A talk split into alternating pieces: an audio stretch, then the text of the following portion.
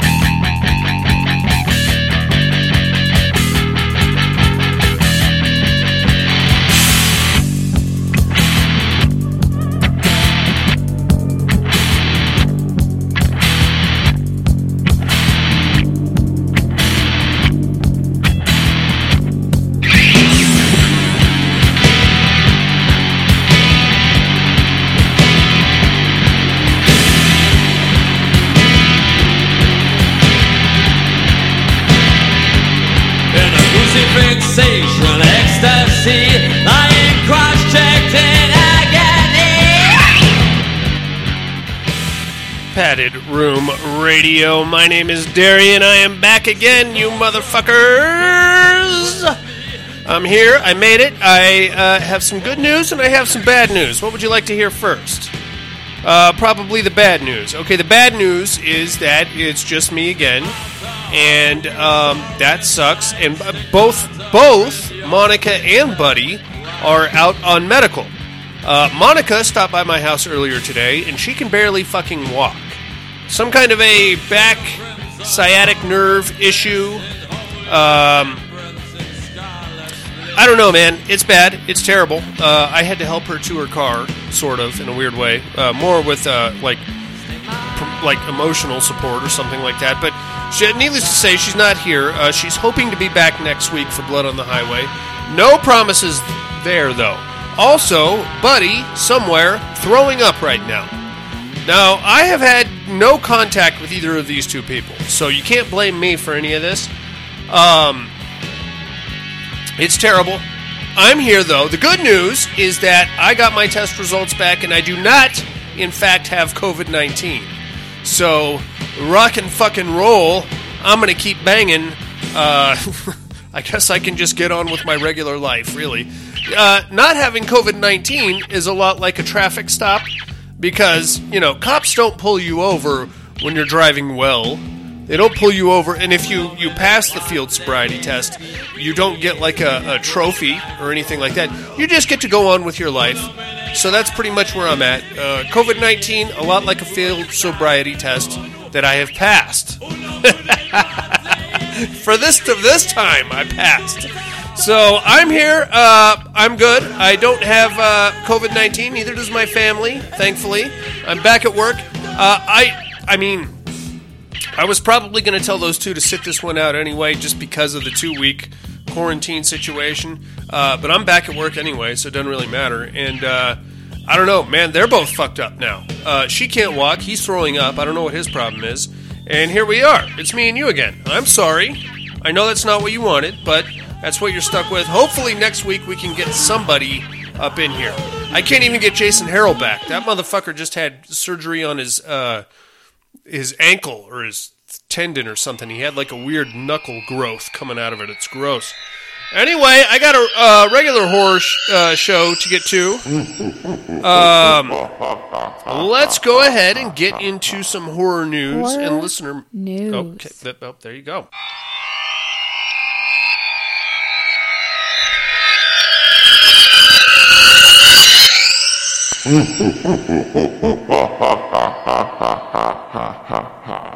Horror news. Yeah, buddy. We got all kinds of things going on. Um, let's see what we have here. Excuse me. Uh, Bloody Disgusting TV. Remember that shit? Um, it was supposed to happen. It actually did happen. Now, a lot of you probably haven't checked it out yet because it hasn't been as readily available as you'd like it to be, and it's not really what we were uh, promised either. Now, I was completely unaware that they had already launched. I was expecting like a full on Shudder esque streaming service where you got to, you know, pick which movie you wanted to see and then click the little thing and then you watch that movie. Now, that's not what's going on right now, and it doesn't look like that's how it's going to be uh, anytime soon. So what what's rolling right now is there's a Roku channel, but it's on Roku TV Live, and it's just they're just rocking out one movie after the other, after the other, after the other, after the other, after the other, blah, blah, blah, and that um, it's okay. The movie I, I just stumbled onto this today. That part of it. I've got news, but that's the part that I'm onto. Um, I've been watching it for about I don't know since I got home from work at two, about four hours. They so I've caught two movies. They've both been bad. Well, they're playing Dead Ant right now with Tom Arnold, which is actually kind of cool. Uh, before that, it was one of those Mimesis movies. Eh. Um, and there, it's riddled with commercials, man. You got commercials. I haven't seen a booby yet on this channel, so um, you know, I don't know. I don't know what to make of it. Um, I don't know that I'm all that interested, to be honest with you. But the good news is that it is now streaming also on PlayStation, Android TV, and iOS via the Rad app. Now, I looked for the Rad app, I couldn't find it, and um, I don't know. I'm I, judge, just judging by the two, the various movies that I have seen on the channel thus far. I'm not going to burn any calories trying to trying to track this thing down. When they get some better movies, maybe. Until then, whatever. Um, what else do we have here? Uh, Paul W. S. Anderson's uh, the Monster Hunter Monster Hunter movie starring Milla Jovovich. That has been pushed up a week, and this may be the only movie of 2020 that's actually been pushed up. It's now going to be released December 18th, major theatrical and VOD releases. Um, I don't know. Do you guys play the Monster Hunter games at all? I never got. I never did. I never got into it. It looks interesting. Um, I don't know, dude. Um, I'll check it out. I'm not. You know what? Is Milla Jovovich that hot anymore? Uh, she. I mean, we all know and love her from the Resident Evil movies. Uh, other than that, you know, um, she's kind of a video game franchise actress. So what do you what do you think, dude? What do you what do you are you going to go into the mon? I, I imagine if you're like a Monster Hunter fanboy and you play the games and all that, then you're probably in. And I'm not mad at Milla Jovovich. I don't know um, that I'm all that attracted to her anymore. I think Resident Evil One is about as hot as you're going to get. Uh, she did get naked in one of those. Which one did you? Oh, uh, Fifth Element. You can see her naked. Uh, Oh, well, you know, that happens. So, uh, what else you got here? Jamie Lee Curtis has been crowned the greatest scream queen of all time by MTV Movie Awards. Now, a couple of things on that. Number one, who the fuck gave the MTV Movie Awards the credentials to crown our best scream to, scream queen of all time? Uh, not me. And did they even have movie awards this year? Probably not. Well, they probably shouldn't have. Um, other than that, I mean, I, I'm willing to sign off on uh, Jamie Lee Curtis being the the great, the best scream queen of all time. Because who else is there really? She's got the horror lineage, uh, being Jamie Lee's daughter from you know uh, Psycho. Uh, she's definitely better than a Heather Langenkamp or a Nev Campbell. They're franchise actresses. Okay, you know what I mean. So you you think Heather Langenkamp, and you think okay, two Nightmare on Elm Street movies, and that's it. That's it. Oh well, technically three if you count uh, Freddy's Freddy's Dead. Um. So, who else is there? I'm not. I'm not going to sign off on a Nev Campbell because other than Scream and kind of The Craft, I guess in a weird way, she hasn't done anything for me lately. Um, there's various Crystal Lake girls, but they're all one and done.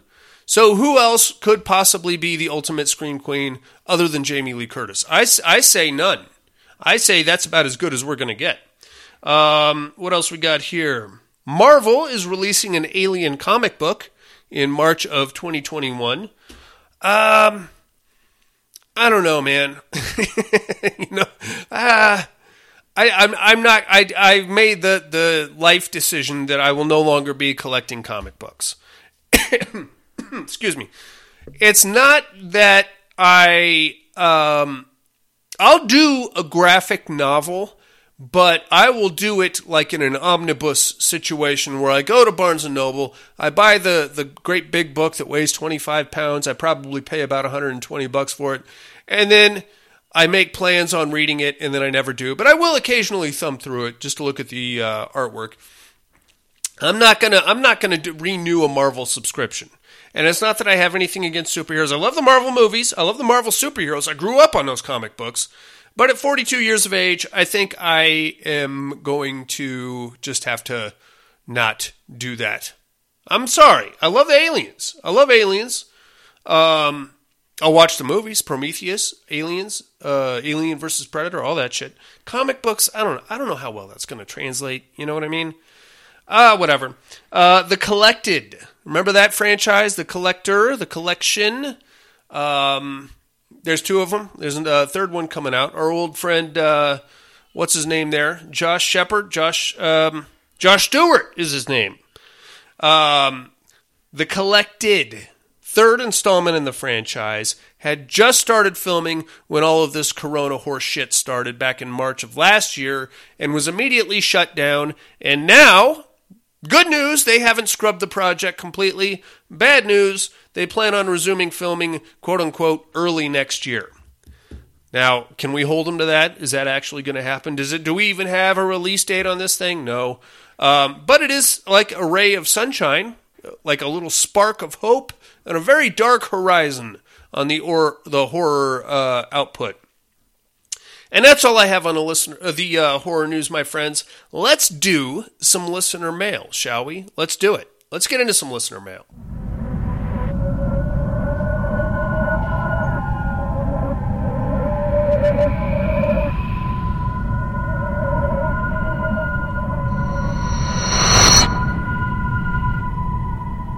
Listener mail.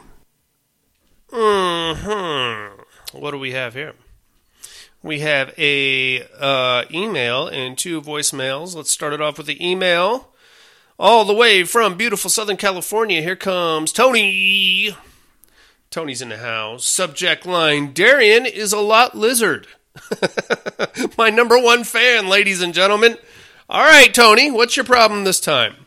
Darian is a lot lizard, and COVID probably isn't the only infectious disease he has. Well, I have been cleared from the uh, COVID, sir, so I will not comment on any other possible transmittable um, sexual diseases that I may carry. But let's just say that I did, in fact, get laid, my friend. Uh, greetings, padded room. Darian is also the maximum overdrive of podcasters, incoherent with gaping holes, and would be better, better, more enjoyable with boobs. I'll agree with you on that part. First of all, tractor trailer, big rigs, semis, they have 18 wheels. You said 16 wheel like five times last week, and you now have probably offended all eight of your fans. I did that before I even got to the truck talk, and I've never actually counted the wheels on one of these motherfuckers, so there you have it, Tony. This movie is a giant WTF. Did the comet affect machines or engines? Why did it only affect some cars and trucks and not others like Curtis and Connie's?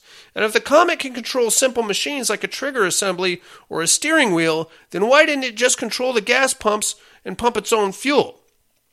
And I know the gas station manager basically told the fat guy to shut up when he was about to say where they got the weapons, but where the hell did they get all those weapons? And if he had this whole time, maybe he should have got them out a little sooner. Also, I hate it when directors don't take note of how weapons work. The rocket launcher is a one shot weapon. That was actually in my notes, Tony. That law rocket is not reloadable. Those things are disposable. It's not reloadable. Yeah, I agree. Uh, a couple of weeks ago, the question was proposed about what franchise could use a reboot, reboot, disregarding the sequels. My first thought was The Howling, because the werewolf kangaroos, seriously. Aye, that's another good one. Tony, you're right. But then I saw that the director of It is redoing The Howling on Netflix. So there's that. Anyway, don't jack it up too much tonight, Tony. Too late, Tony. it's already as jacked up as it's going to get. Um, uh, The Howling. I, I hadn't considered that one, but you're absolutely right. Um, I'm going to stick by my original answer and say a sequel to the Brandon Lee Crow, with uh, at least one or two of those characters coming back. I mean, they tried to bring the little girl back as a tattoo artist in City of Angels, but uh, it didn't even really make any sense if you ask me. Howling is a good one. I, I like the Howling. It's tough to do werewolves, though. The problem with werewolf movies, Tony, is that you got to be very special effects heavy. You know what I mean? And you got to do it right. You take like a movie like Late Phases. Good show, great show, right up until you saw the old lady werewolves, and then you just threw your hands up in the air and went, "Oh, what the fuck is this shit? Get out of here with that! What they got lipstick and makeup? Get the fuck out of here! You're killing me." Um, so that's a, a bit of a thing. Uh, let's see what. Oh, now we got some voicemails. Let's get into these voicemails here, shall we?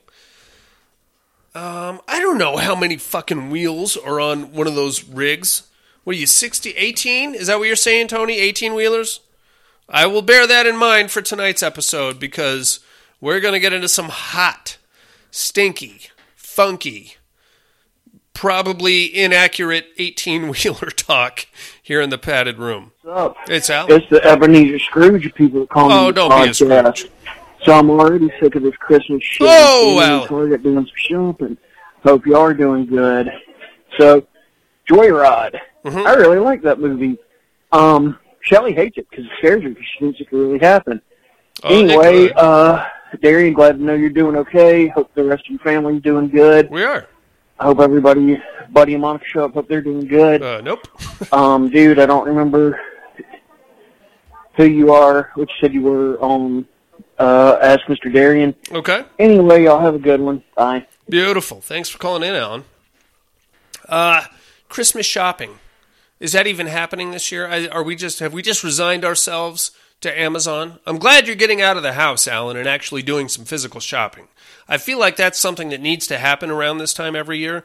More of like a social uh, construct and just a reminder of the fucking nightmare that we will endure to make our friends and, and loved ones happy on Christmas. Because really, that's all it boils down to, right? I could give a fuck less if my kids get the toys they want, but I'm going to go get them anyway. Not because I want them to have the toys, but because I want them to know that their dad went out and got them the fucking toys. So there's that. Uh, let's get down to Southern California again. Here comes Monica's pod boyfriend, Mr. Tom Hardy. Hey yo! Hey yo, padded room. How's my favorite degenerate? So far, so good, sir. Aside Well, from, I'm uh, fine. Mr. Darian there running around with the Rona. I do not Uh, have the what was the verdict on that? Did you ever uh, get the results? I You, did. Uh, Good. Rona positive, Rona Negative. negative. Anyway, hope all is well. We're man. good. Uh, I'm good. that's that's some bad business. If you did get it, if not, hopefully you uh, enjoyed your days off. I did not. Um, hey, last week I was always talking shit about your um, your accents. of course. spot on Ted Levine last week. I, I was actually very impressed. Well, thank you very much, Tom Uh, the other thing, um, you had mentioned uh, The Expanse Yes. and uh, coming to an end and what people thought of that. Mhm. I uh, I actually read the books. Uh, Oh. they're pretty good. Uh, Okay. More sci-fi. There's not there's not a lot of horror. Right. Um, there's I guess small elements, but not not really. Uh, Okay. More more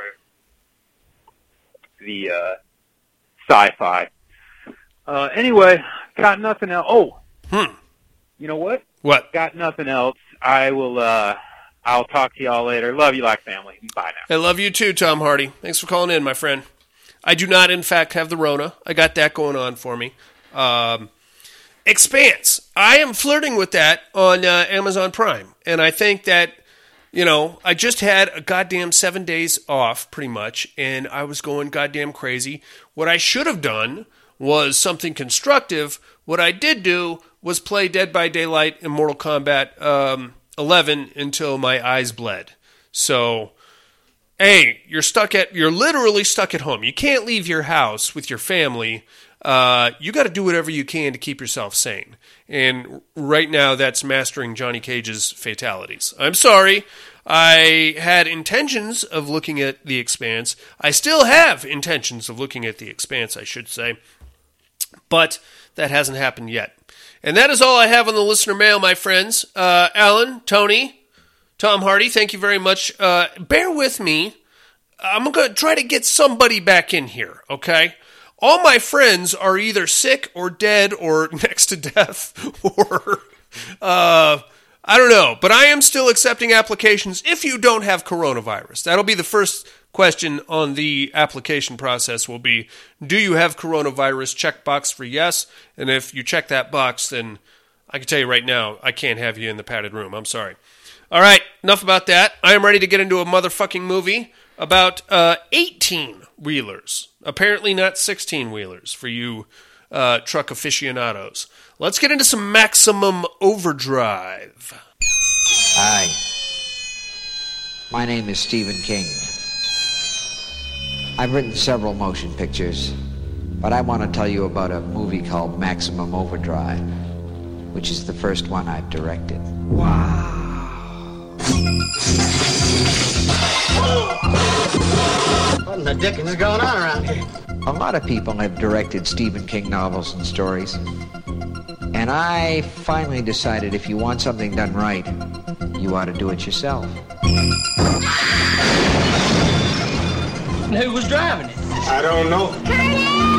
It's coming after us! It was my first picture as a director, and you know something? I sort of enjoyed it. What is going on? I don't know! I just wanted someone to do Stephen King right. You want a war? You got one. I just want to get the hell out of here. So come and spend some time with me and my friends at the Dixie Boy. Spend some time in the dark. Please don't let us be in the dark! Help me! I'm gonna scare the hell out of you.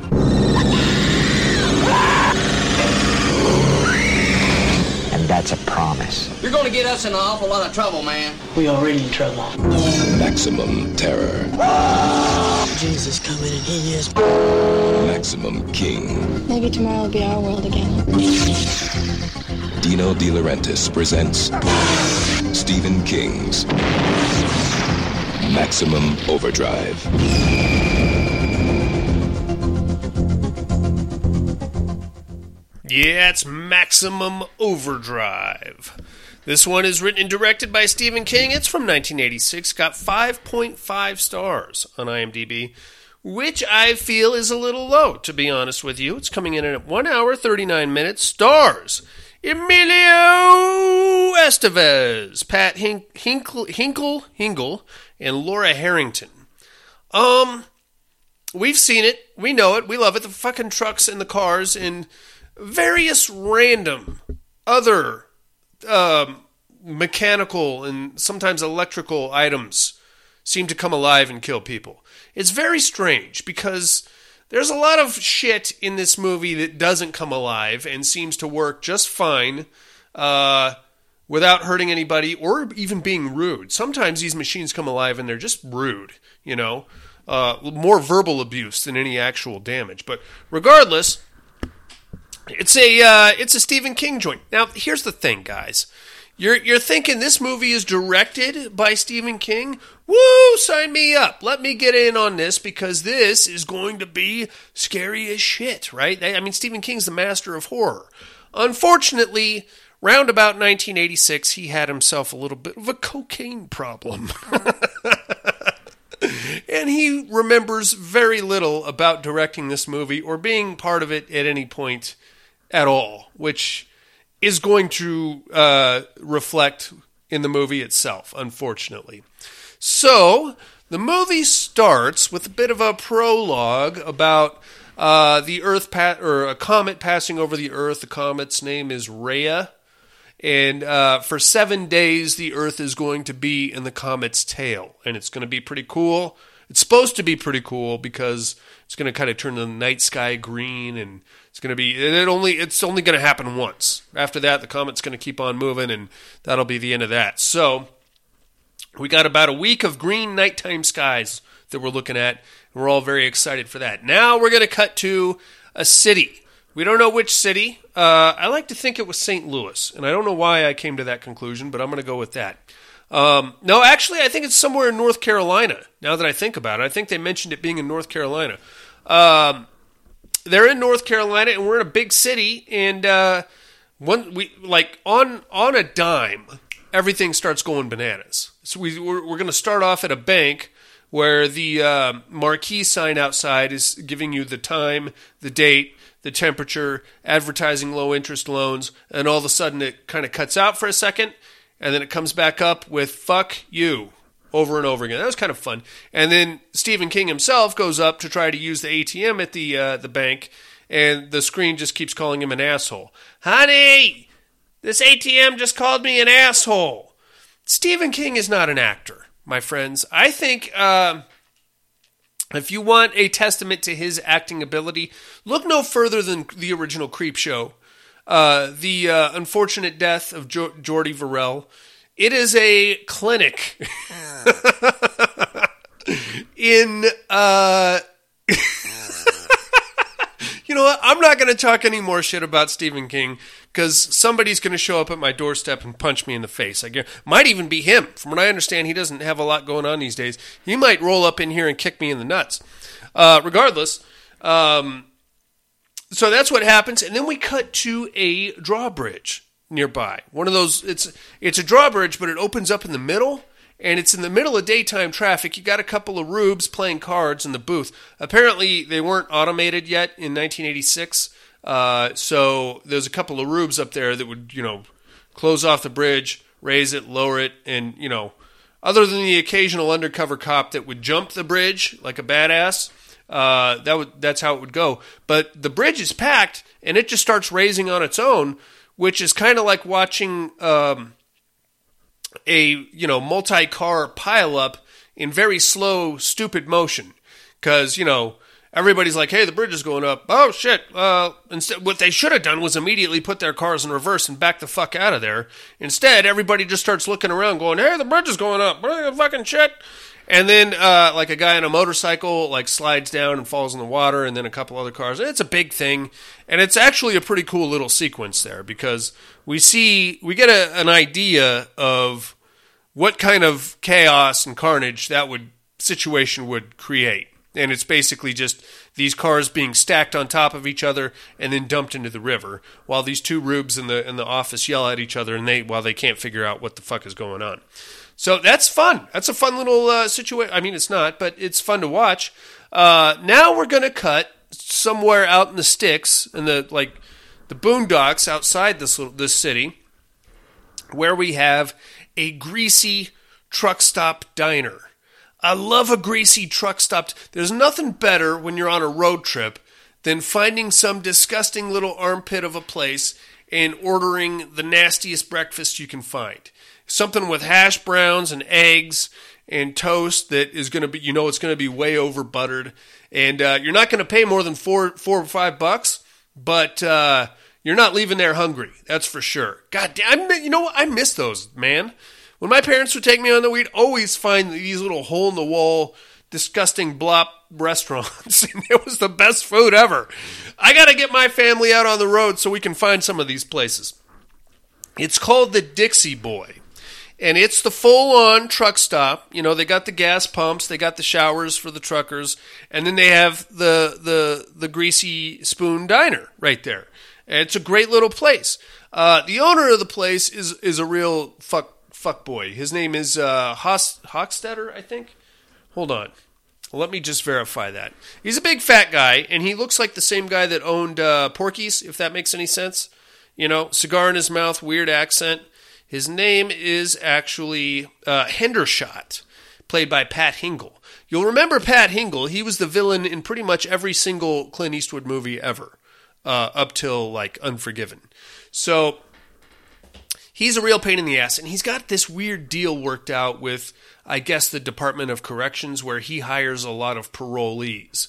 And the cool thing about hiring parolees is that they'll work real hard because they're on a work release thing, and you you whatever you say they have to do, otherwise they go right back to the joint, which sucks for them. So we're going to meet his uh, one of his employees, uh, a guy by the name of Billy, played by Emilio Estevez, uh, and Pat. Uh, what's fuck, Hendershot is like, hey, uh, after you finish your nine-hour shift, you're going to put a coat of paint on the whole place, And Billy's like, "Go fuck yourself." And he's like, "Ah, you see this star on the uh, your time card there, kid?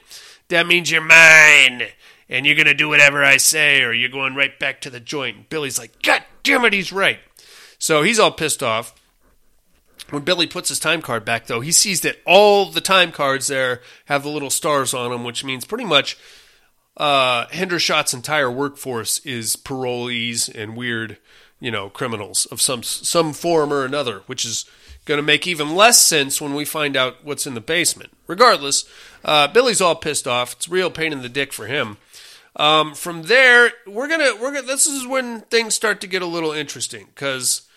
Um, it, we're not going to jump right into the car apocalypse just yet, and which is which is strange because at this point in the film, people are still driving their their own trucks and their own cars. So, like the first thing that happens here at the uh, the Dixie Boy is a guy by the name of Duncan is filling up one of the trucks, and this is where we get to see our our main truck, the the the you know the iconic Green Goblin eighteen wheeler you know. And I don't know if they had to pay Marvel for this or if this movie is technically included in the Marvel Cinematic Universe. I think it should be. I think we should see Captain America running around, uh, you know, being chased by a, a, car or so. I don't know, something. But um, it pulls up, and a guy by the name of Duncan is filling it up with gas. All of a sudden, the gas pump shuts off.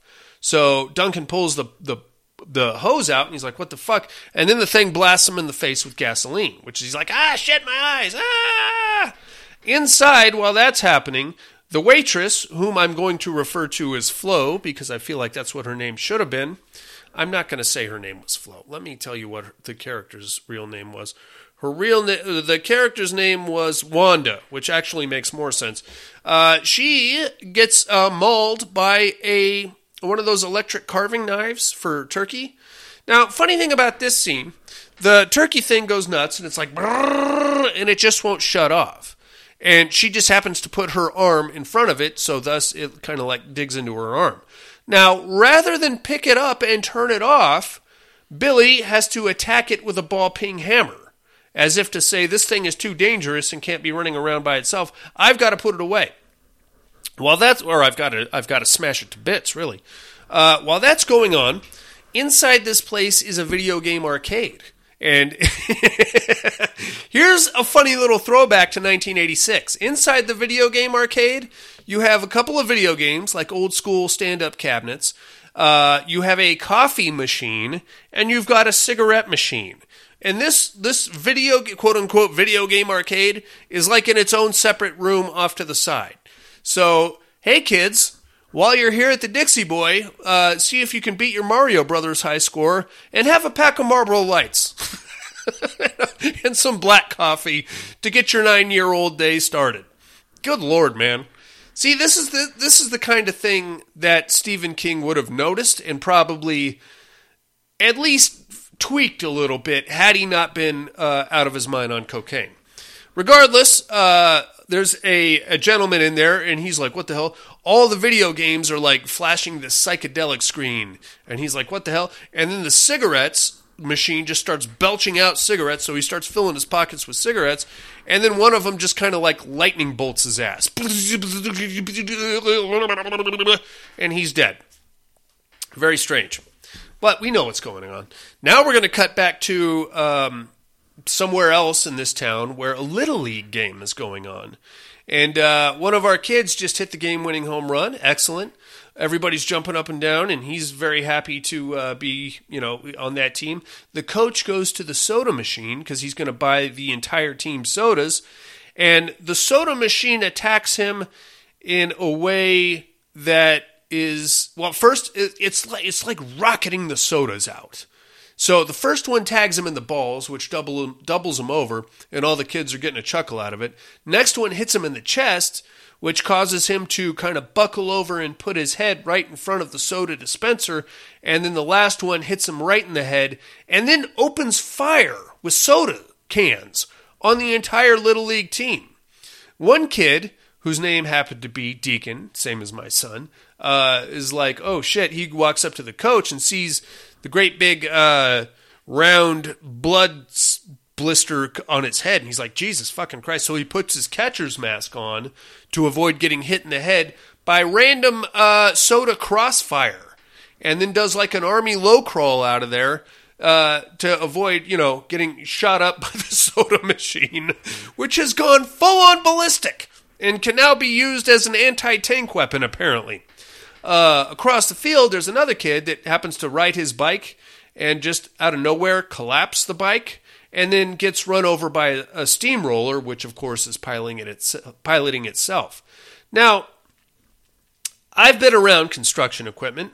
I know the uh, the top speed of the steamroller rarely is more than 25 miles an hour. Now, if you're on a bike and you fall off of it, you may be injured, but I'm willing to bet that you can crawl or limp or at least roll out of the way of the steamroller. You can't turn a steam wheel, a steamroller uh, with any kind of precision. You know what I mean?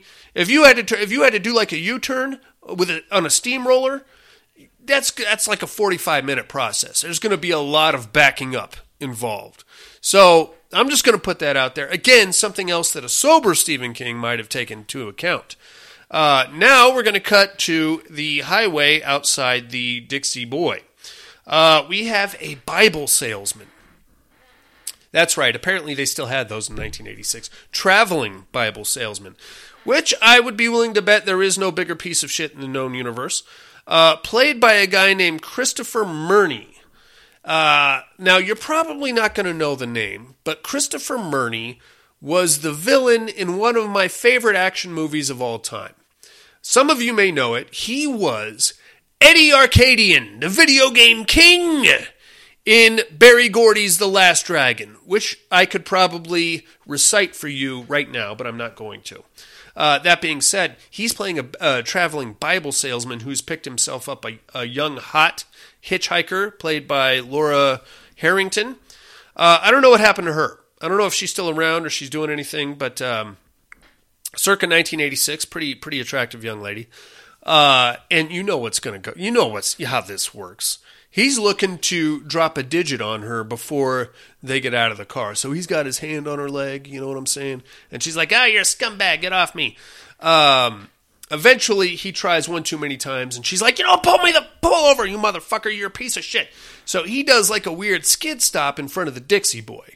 She gets out and starts yelling and screaming at this guy. He gets out and starts, you know, I'm going to give you the gift of the Bible and you're going to, the good word, and you're a heathen.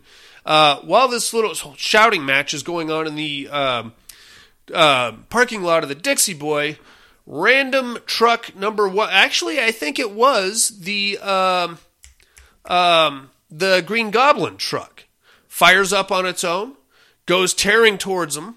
Uh, they are completely oblivious. Now here's here's another thing about this movie, and it's it's. Uh, 18 wheeler trucks. Cowboy, if you're listening, I, you, you're a truck driver. Tony, you sound like you've been around a truck or two. They are loud. And even if you're deaf, and they're also big and usually pretty hard to miss, even if you're deaf, you can feel the ground shake when one of them's, you know, coming at you. Uh, for the purposes of this film, we have to assume that they can sneak up on people, which is a bit of a stretch on the suspension of disbelief. Regardless, they managed to get out of the way of the Green Goblin. Uh, inside, the Green Goblin's driver, a African gentleman named, oddly enough, named Handy, is like, "Who the fuck is stealing my truck? I don't know, but they must be pretty good at hot wiring because I got the keys right here." And at this point, the Green Goblin truck rockets towards them as if to run them over. They get out of the way, and then it just stops and parks there, which is um, doesn't make any sense really in the the scheme of the the movie and what's going on with the machines. But regardless, we're going to have to write that off because now we're going to cut back to the freeway again, where we have a young newlywed couple also driving around, and these two are about as annoying as it gets. Uh, we won't recognize them, but we will recognize the voice. She is Yardley Smith, I think. I'm probably mispronouncing the name. But as soon as you hear her voice, you're going to realize, oh, Jesus Christ, that's Lisa, Simps- Lisa Simpson. And um, I don't know how you can watch this movie without closing your eyes and picturing Lisa Simpson almost getting run over by a 16 wheeler because she makes it damn near impossible. Her voice is very distinct and almost y- y- what y- that's clearly Lisa Simpson. Um, they are annoying as shit. They're driving like an old school Buick town car. Now, question number one, which Tony already brought up, but I think bears repeating: which vehicles are being taken over and which ones aren't? Because the Bible salesman's car worked just fine. These two are driving around. They happen upon a dead body on the freeway. They actually turn the car off to get out and look at it, at which point they almost get run over by a tow truck. And then they're like, oh shit, let's get back in the car and drive away. And the car is working just fine for them. It's not trying to kill them. The tow truck, the unmanned tow truck behind them, however, is. So, a uh, bit of a high speed chase kind of a situation. Eventually, the tow truck um, crashes into the gas station that they stopped at, so they get away. But as they're hauling ass in the opposite direction, they just see tons and tons of 18 wheelers headed in the opposite direction. Uh, where they're going, don't know. No other cars on the freeway, just truck after truck after truck after truck after truck after truck after truck. Um, Eventually, they run afoul of another truck, which leads to another high speed chase. And eventually, they manage to. to uh, this, this, this is a weird situation here. Now, mind you, at this point, we have seen. Uh, it would be one thing to say, okay, only trucks are coming alive, right? But that would that would be fine. It would be weird. It wouldn't make any sense. But we'll just say that that's the radiation of the comet, and for some reason, it only affects big trucks. That's fine. Except it also affects video games, cigarette machines, uh, ATMs, uh, marquee signs on banks, suspension bridges or uh, drawbridge bridges. I mean, um, so really, I don't know, man. It just seems to pick and choose. What I, I don't know. I don't know. I think again, this is something that Stephen, a sober, right-minded Stephen King, probably would have addressed, and he would have been like, okay, uh, we're gonna this scientist is gonna come on the radio and explain that it only affects so much or there's so much radiation or something like that but that question never gets answered tony and i don't have an answer either i'm sorry other than cocaine uh, now funny thing about this the speed between connie and kurt or the speed this chase between connie kurt and this this other random truck they managed to lose it because they outmaneuver it uh, they're in their little Buick town car. This is a big 18 uh, wheeler. They kind of do like a quick U turn, which causes, uh, for some reason, this truck loses control and goes off the freeway into a ditch. But if you watch this scene carefully, and this makes no sense, the second the, the second truck, the big truck that's chasing them, actually bursts into flames before it even goes off the freeway. what the fuck happened there? I wonder. Did somebody coat that uh, that truck in gasoline before it left the uh, the the last filling station? I don't know. It's worth mentioning. that It's very strange because it's chasing him, chasing him, chasing him. They do a quick U turn. It kind of veers off the road, and then the camera pans up, and all of a sudden the fucking thing's on fire. Uh, okay, and then of course it goes into the ditch and explodes, seemingly for no reason, really.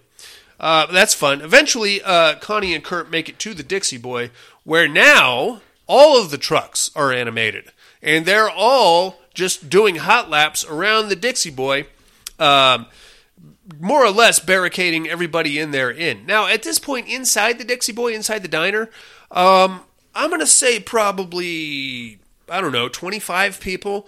Most of them are going to be dead within a few minutes. So there's no point in learning their names or what they do or anything like that. Now, one guy, though, the guy that I previously mentioned that got blasted in the face, got the gasoline bukkake, uh, Duncan.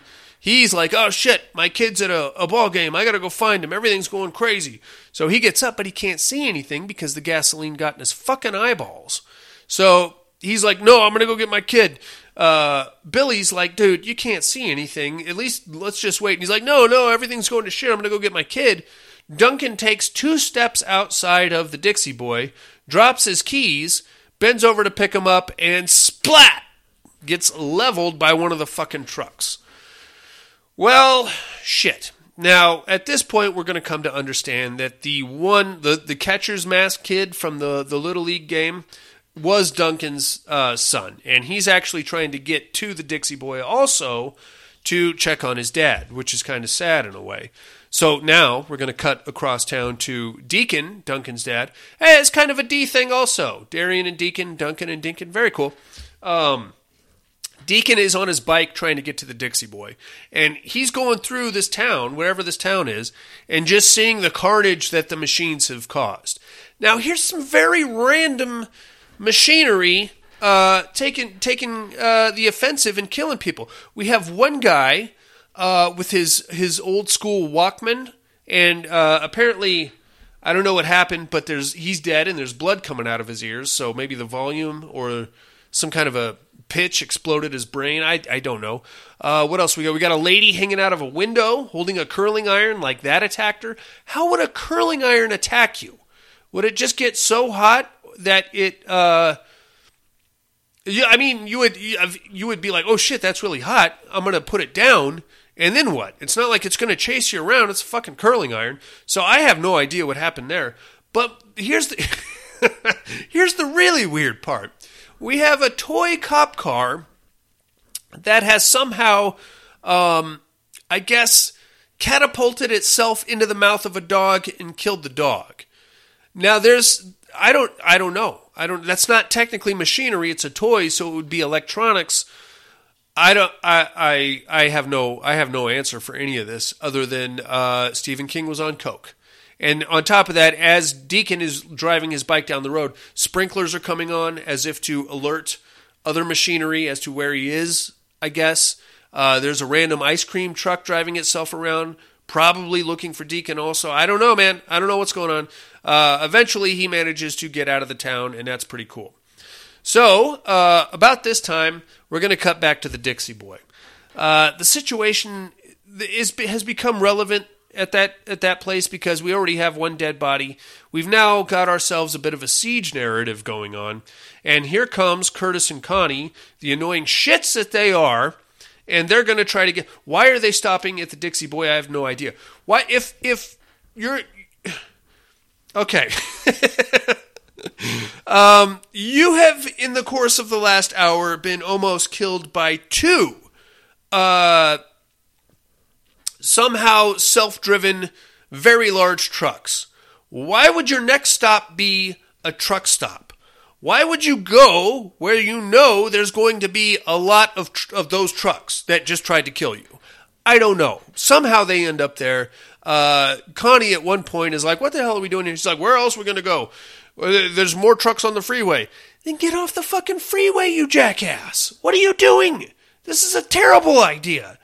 So anyway, the trucks are now basically just driving hot laps around the Dixie Boy.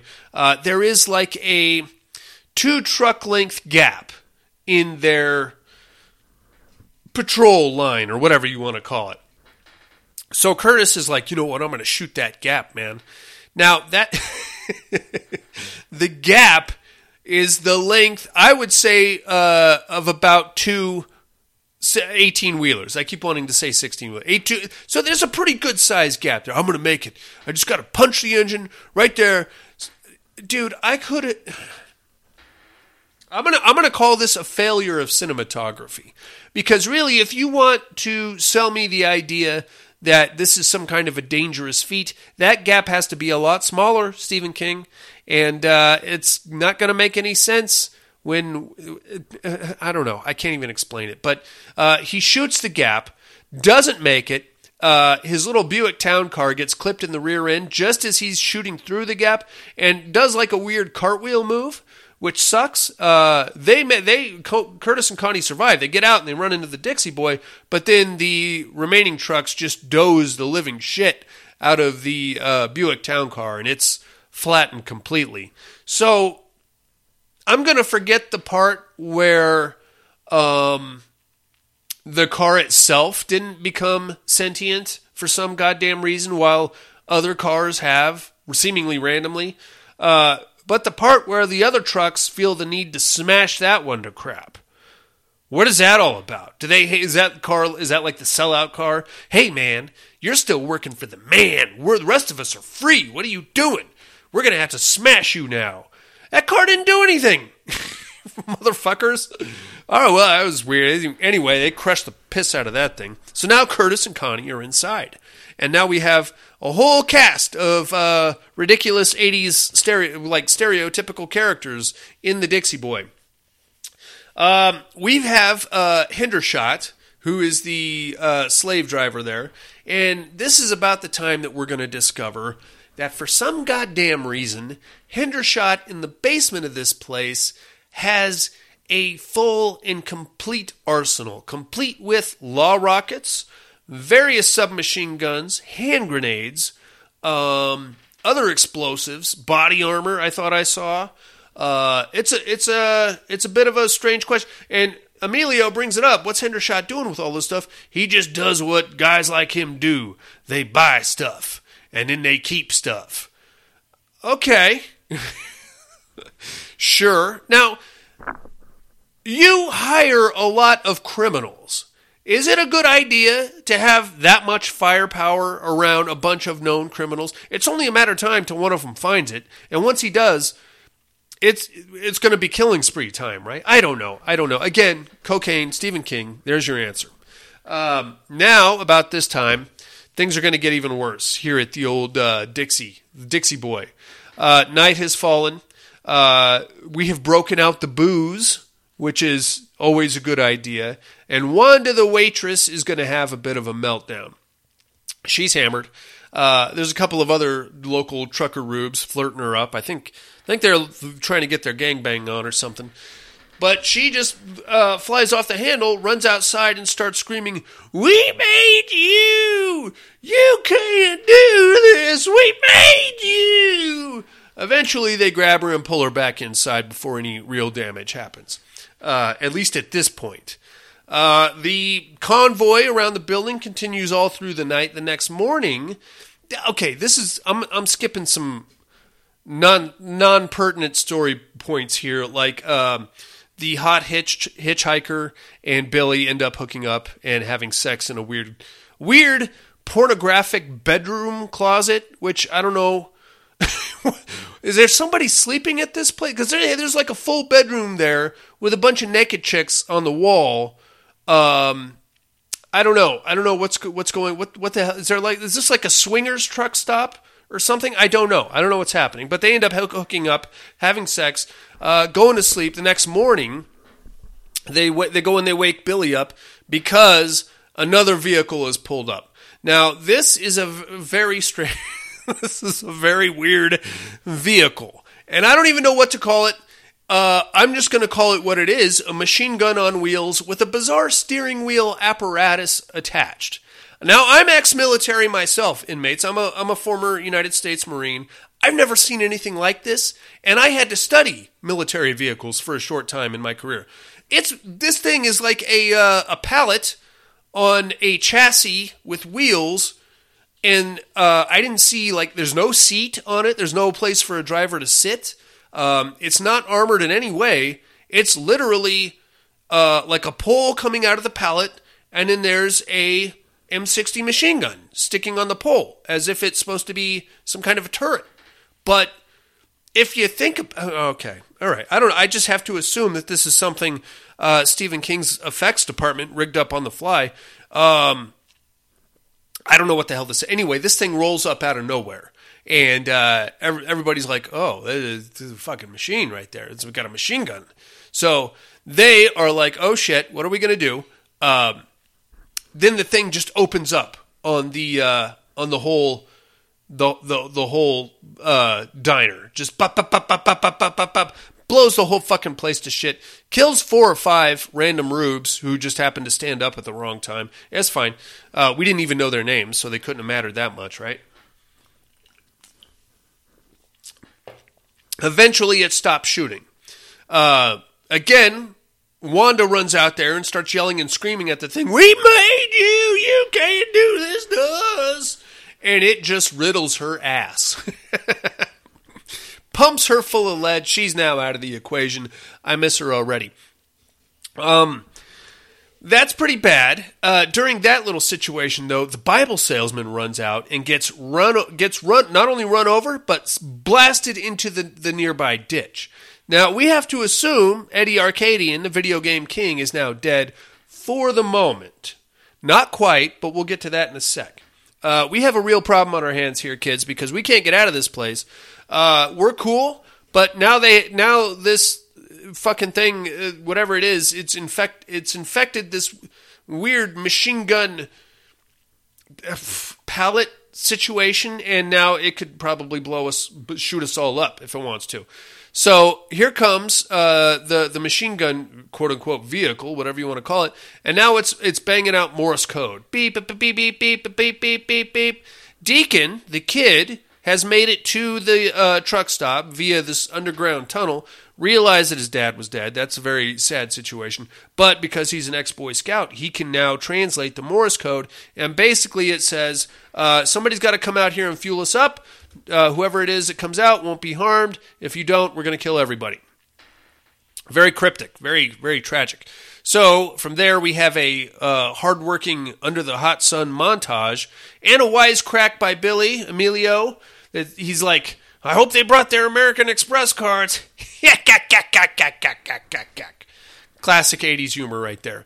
Uh, we get a little ACDC backdrop, and then we see them pumping gas pretty much all day long until they run out of gas there at the gas uh, pump. But then a fuel truck rolls up to refill their pumps. So, I mean, actually, these trucks are kind of helpful like that, you know, because Bill, uh, Billy's like, okay, I'm going to fill up the pumps then. But uh, not until after he gets into like a weird chest shoving match with one of the trucks. He's like, come on, come on, truck, fight me. Fight me, you fucking truck. Come on, I'll fight you. You're not. what, what are you to do? You're to punch it? what the heck good is that to do? Anyway, um, they get the, they get the, the pumps filled back up, and then they get back to work filling up the trucks. Uh, this is when Billy, after he gets a little rest and relaxation, uh, he hatches this ingenious scheme. What he's going to do is go out there and act like he's filling up the tank, the the the trucks, but he has taken a hand grenade from Hendershot's personal armor armory, and he's talking to his buddy. He's like, "When I say run, just run," and then he drops the hand grenade under the machine gun uh, vehicle, which blows that up, sending stray rounds everywhere. And then those start going off, shooting up the place even more. And then Hendershot comes out with a LAW rocket. Now, as Tony alluded to, I know Tony, you're ex military also. It's a LAW rocket. Those are not reloadable, those are disposable. Very similar to the modern day AT 4. Um, I don't think they had AT4s back in uh, 86, so this is what we had was LAW rockets. Uh, you shoot it, and then you drop it, and you walk away. Uh, another thing about the LAW rocket, and I don't want to bog you down with military, uh, you know, schematics and things like that. The back blast on that thing is enough to, to put a building on fire. So the part where they're shooting the LAW rocket from the building into the trucks,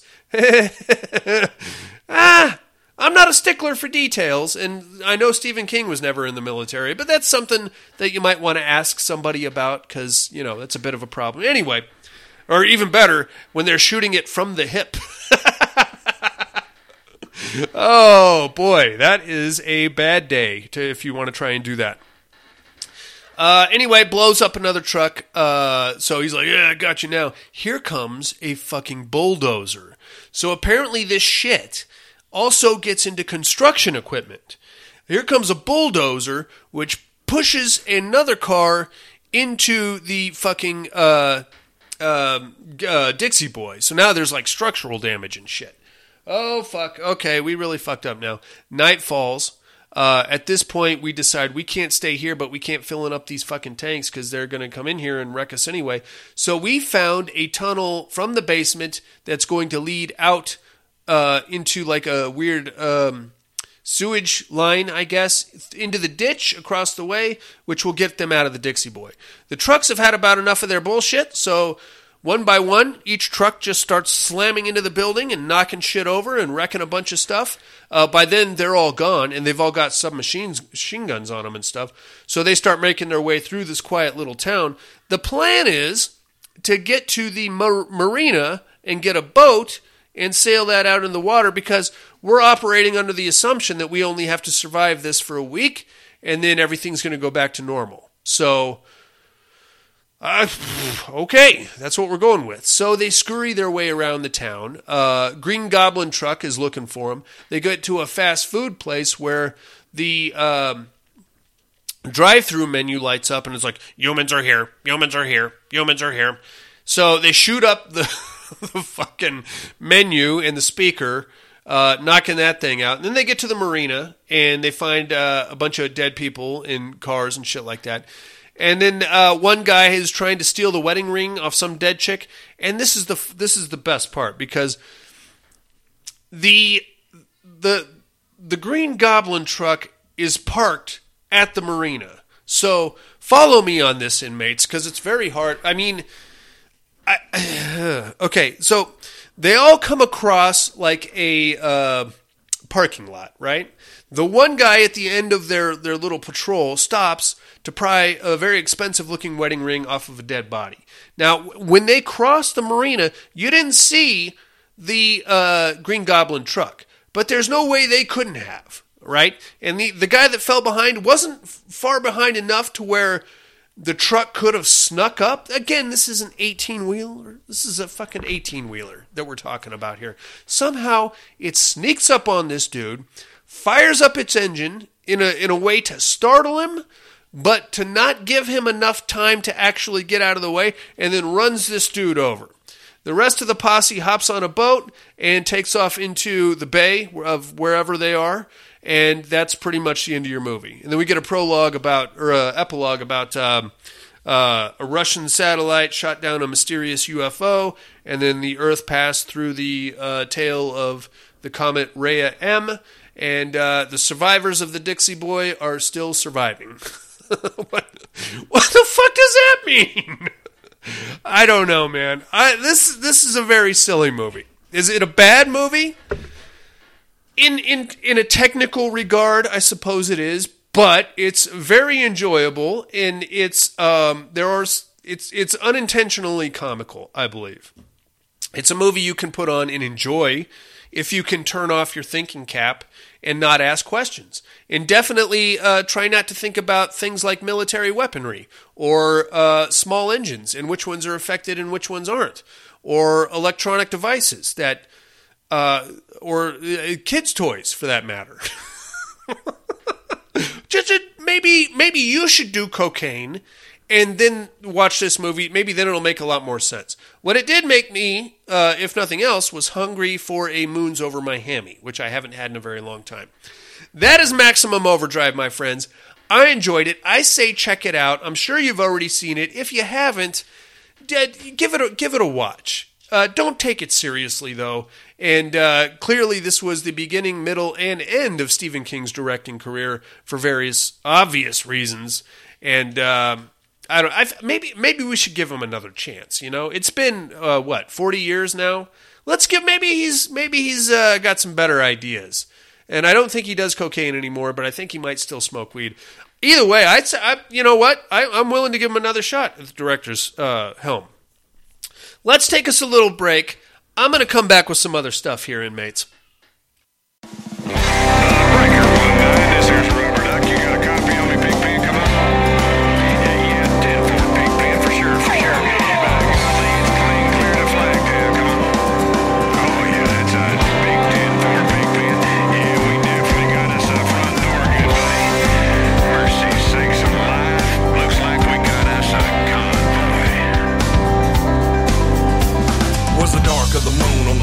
June in the Kenworth pulling logs. Cab over Pete with a reefer on and a Jimmy hauling hogs. We is headed for Bear on 910 about a mile out of Shaky Town. I said, Big Pigpen, this here's a rubber duck and I'm about to put a hammer on down. Cause we got a little old convoy rocking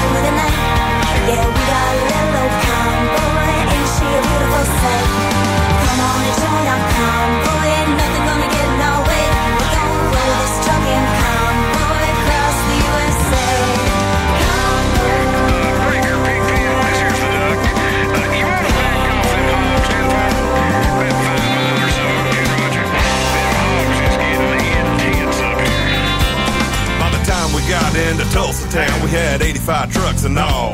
But there's a roadblock up on the clover leaf, and them bears is wall to wall. Yeah, the smokies was thick as bugs on a bumper. They even had a bear in the air. I says, calling all trucks, this here's the Doug. We about to go a hunting bear. Cause we got a great big convoy rocking through the night. Yeah, we got a great big convoy.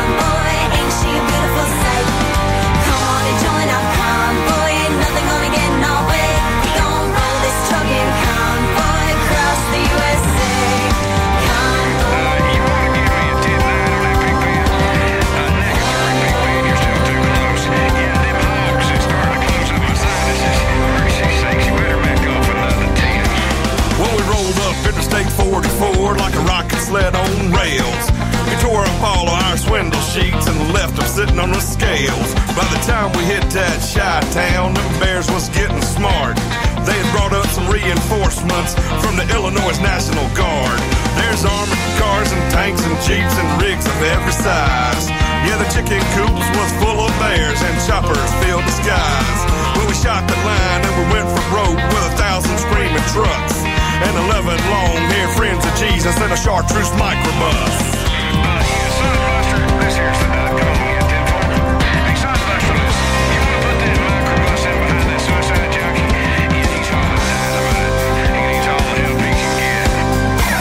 When we laid a strip for the Jersey Shore and prepared to cross the line, I could see the bridge is lined with bears, but I didn't have a doggone dime. I said, Big Pin, this here's a rubber duck. We just ain't gonna pay no toll. So we crashed the gate, doing 98. I says, let them truckers roll tenfold. We got a mighty convoy rocking through the night.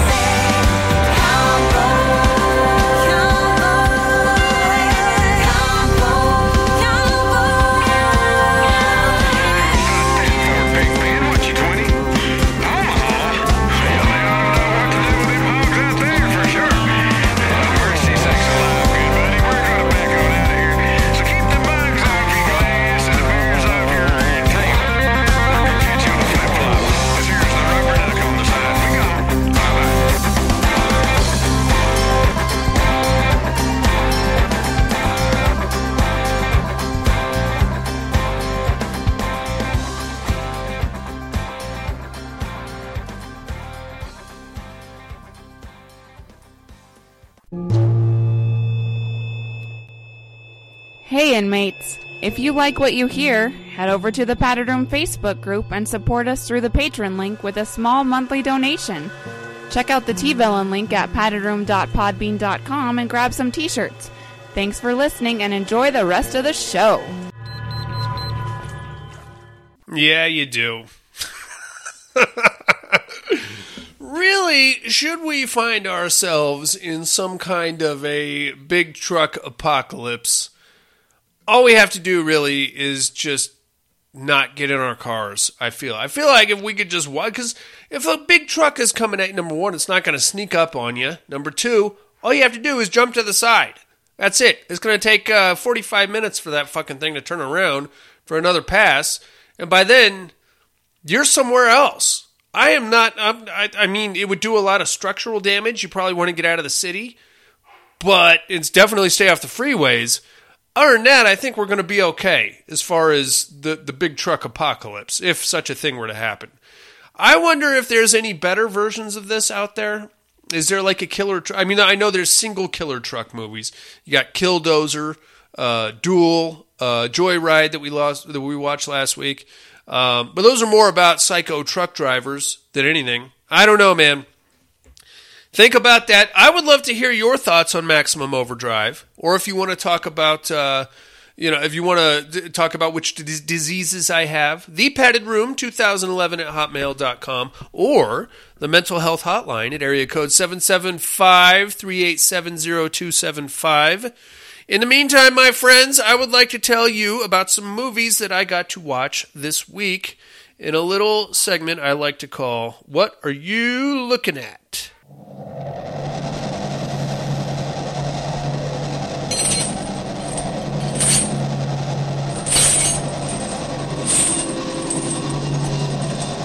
What are you looking at?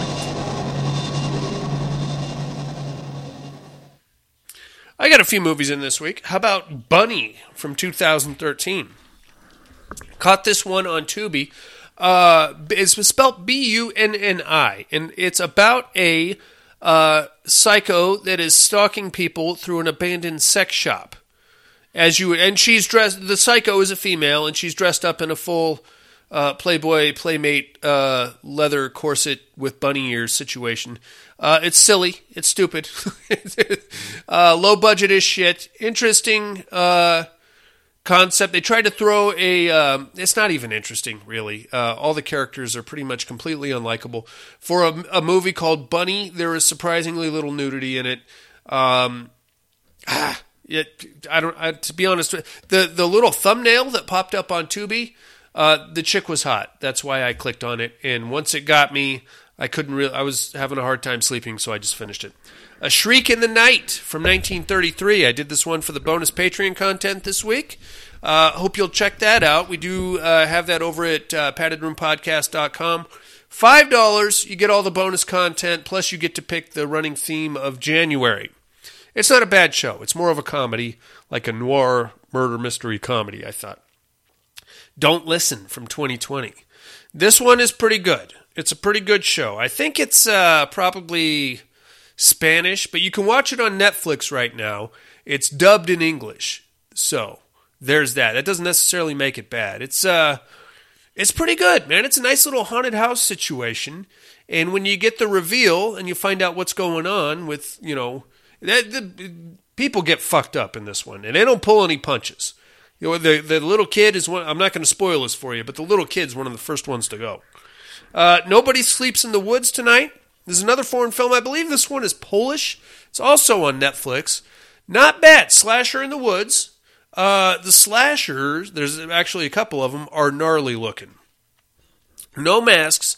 They're more out of the uh, the wrong turn uh, family, but they're covered in warts, which I've seen like exposés on people that have that weird skin disease where they just keep growing warts on top of warts on top of warts until their whole body it looks like just like a big pile of warts. That is like my, one of my deepest fears is that I get that because I don't. I mean, I can't handle things being on my body that don't belong there or that I don't want there. And it freaks me out to think that that's even a possibility. And I don't know, man. I, it, the, the, the, movie is pretty good. Kids go out in the woods, they get killed by these warty slasher dudes. That part's pretty dope. Uh, special effects are pretty good. The, the wart thing really freaked me out. Uh, what else? Uh, Castle Freak from 2020, the remake the remake of Castle Freak, which is now streaming on Shudder. By the way, I hope everybody has access to Shudder. Let me tell you about this one. I like it. I like it. I like it a lot. Uh, the original Castle Freak was probably my least favorite of the the Stuart Gordon Lovecraft movies, despite the Jeffrey Combs, Barbara Crampton uh, one-two punch that we all know and love. This one is directed by a, a, a guy named Tate Steinsiek. Now, that name probably doesn't ring any bells, but to me it does because Tate Steinsiek was one of my favorite contestants on Face Off. You remember that uh, makeup show on the Sci Fi Channel? He was on two seasons and he got fucked both seasons. And he's a he's a he's a special effects guy. He always had the best effects. But what I always loved about Tate was that he would tell you know the fucking judges oh you have two weeks to come up with a concept and uh, he would build these whole backstories around these makeups that he would do uh, not that anybody cared but he would always tell the camera you know oh this is the she's a warrior princess or whatever the hell um, I always thought he went on the two seasons that he was on. I thought he should have went all the way. On one season, he only he went to the championship and lost to some chick, and on the other one, he got eliminated I don't know. I don't even remember. It was like five, six years ago. But he directed this thing, man. And it, I think it's pretty badass. It's got all the elements that you want from the original Castle Freak. It's got, uh, you know, the uh, inheriting the castle and the moving there, the blind girl. It's not, it's the, the family dynamic is completely different. There's no alcoholic dad or anything like that. It's just the blind girl and her boyfriend now. But uh, we, he he takes us right to Lovecraft Town, and the ending is a little. a little suspect because there's some things that don't really belong there, but you can't really do a true Lovecraft adaptation in 2020, I don't think. All you can do is take, you know, key elements in the recipe that he wrote for you back in 1914 or whatever and go with put bu- bu- build whatever you can with it. I thought he did a great job. I liked it a lot. Uh, there is some bananas special effects going on here. Gets a little wacky with the CGI towards the end. I say it's definitely worth checking out. I'm not a huge, uh, I wasn't a huge fan of the original Castle Freak, but this one, um, I would put this one better than the original, but I wasn't all that crazy about the original to begin with. Uh, that's all I'm looking at, inmates. Let's do a little immersion therapy, shall we? Everybody get a chance to watch porno? I'm not talking about like you know, X videos or whatever. I'm sure we all watched porno at one point or another. I'm talking about the the horror movie actually called porno. Uh, yeah. Oh shit.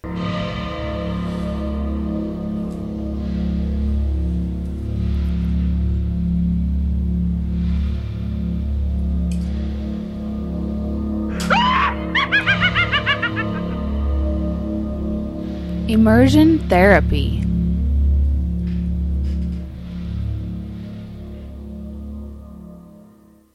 Not a bad show, I didn't think. I rather enjoyed this one. Um, for a movie called Porno, I would expect a lot more nudity. There is some in there. It's usually like ancillary, but I would expect like you know, the the the premise is that these kids uh, live in a very religious town and they happen to work at the movie theater and uh, they kind of get left in charge for the night and they find this old reel to reel movie in the basement excuse me, they think it's a porno, so they close down shop and they're going to have themselves a private viewing. And of course, it's some kind of a demon conjuring situation.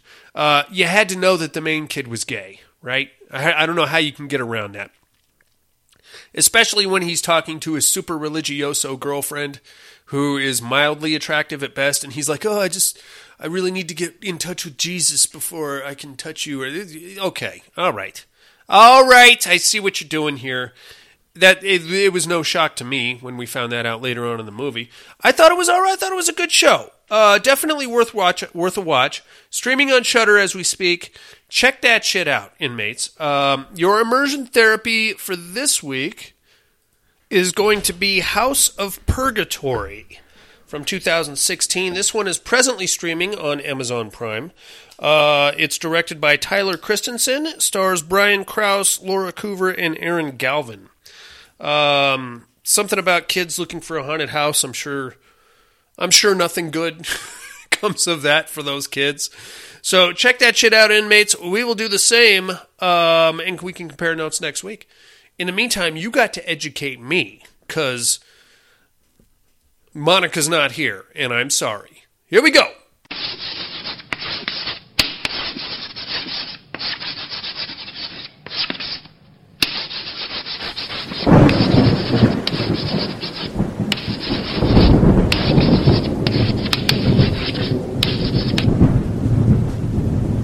Educating Miss Monica.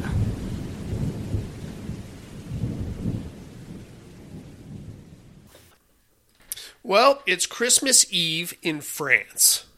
And me and my drunko friends have been kicked out of just about every fucking nightclub uh, in this French town that we're in. And the last one we got kicked out of, though, the young lady said, Hey, why don't we all go back to my place? Which sounded like a good idea. Except when we get there, we find her giant of a man, uh, older brother, who is just chock full of racial slurs despite the fact that half my friends are black and or muslim and uh, he's got some really weird shit going on here and he's not really in the mood to let us leave now. So yeah we might be proper fucked. My friends probably shouldn't have been so belligerent at the last club think about that inmates and i will let you know who i am next week. I'll tell you right now it's a french movie if that helps. Any- it's not even in english if that helps at all. Uh, i don't think anybody anybody has actually seen this or has even mentioned it before. I might have you this time. Who was i last week? That's a good fucking question. Tony thought he had it. He thought i was a movie called We Go On, which is a pretty good show. I hope I hope we've all seen We Go On. That's a great ghost movie. Um, I wasn't. Shall I run you through my clues from last week one more time? Yeah, let's do it. Last week's clues. Um,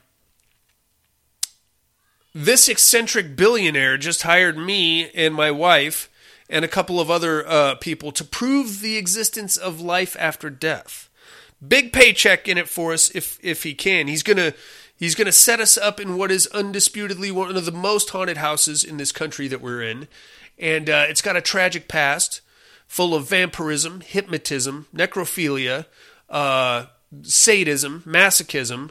I'm sure there's some anal stuff in there, and if that little clue didn't give it away, I don't know what else will. I was the haunt, the Legend of Hell House. I almost said the Haunting of Hell House. It's actually called the Legend of Hell House, uh, from 1973, starring Roddy McDowall. That's a good fucking movie too, man. I don't feel that that one gets enough credit. Uh, that's who I was. French movie is who I am this week. Let me know if you have any idea who I might be. Um, the Padded Room 2011 at hotmail.com or the mental health hotline at area code 775 387 0275. Also, if you need to know anything about us or how to get a hold of us, paddedroompodcast.com. Us, Horror for Dummies, might have a couple of other new shows coming on board here. Um, yeah, check that out. Thank you very much for joining me. Join us next week. Hopefully, I can get somebody in here. Hopefully, somebody's still alive next week besides just me uh, in here for next week. I'm doing fucking Blood on the Highway next week, Cowboy. Thank you very much for that, you son of a bitch. Join me next week for Blood on the Highway, inmates.